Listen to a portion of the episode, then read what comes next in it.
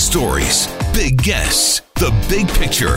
Afternoons with Rob Breakenridge. Weekdays twelve thirty to three, seven seventy C H Q R.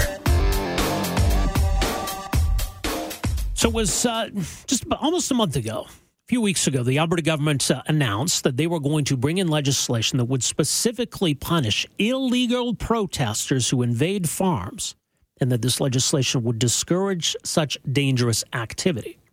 Now, on hand for the announcement were some members from the Jumbo Valley Hutterite Colony and their turkey farm operation, which had been invaded by protesters back on September second, is kind of what prompted this.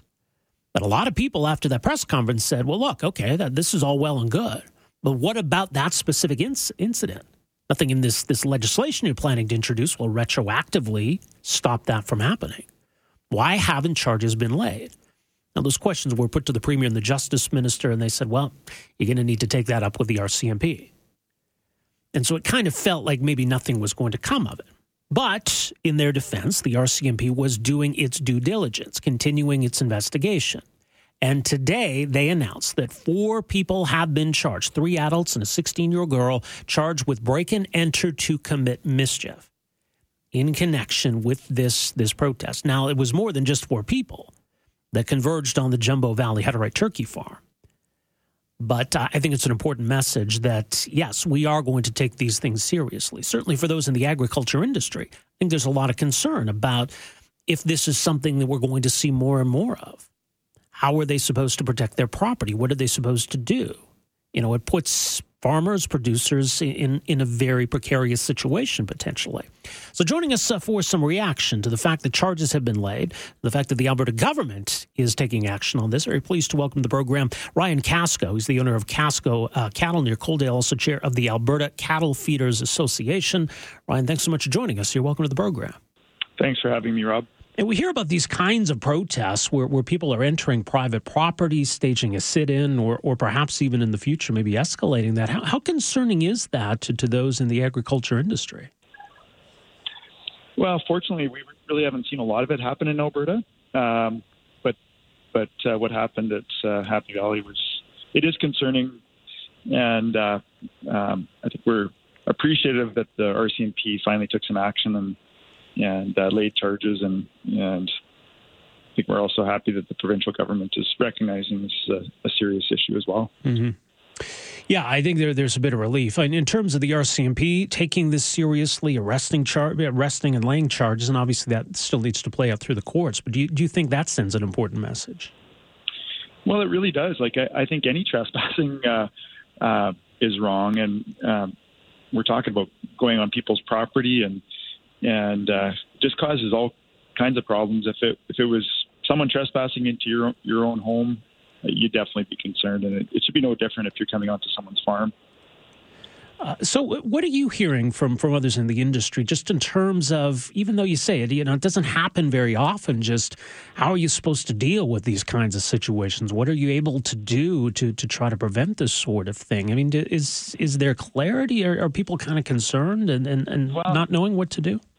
Well, I, I definitely it, it, it's concerning. I think in part because rural crime is an issue, and sure. and uh, it, there's all these stories of people entering properties and, and stealing things, breaking breaking in, and and so you just don't know what you're coming across when you mm-hmm. have trespassers on your land. So that's number one. And I think uh, when it comes to something like a maybe an animal rights activist or whatever that wants to do a protest.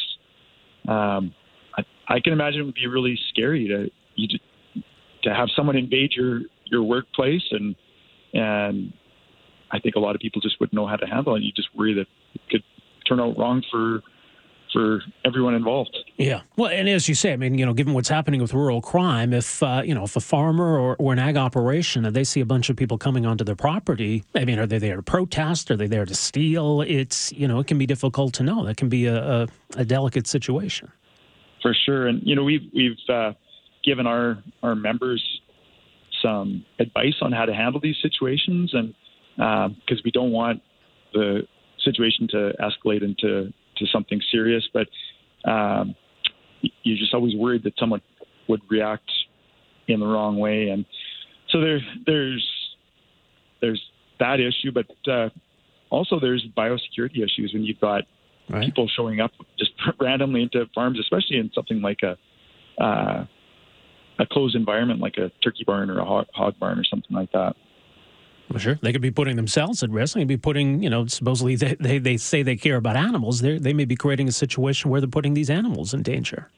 No, that's for sure. And, uh, you know, I, th- I think uh, our priority is is to make sure that the people that are on the farms are, are safe and, and people that are entering farms are safe. But the animals, for sure, are, are high up there. And uh, in farmers' minds, they, they, they want them to be protected. So um, I think generally most farmers, and I'll speak for myself, we're happy to have people come and, and to our farms and learn about what we do and and efforts that we take around animal welfare and, and safety of our employees and, and all that. But uh, um, there's absolutely no reason why someone should be trespassing on, on the farms. And so good thing that we're we finally saw some action today.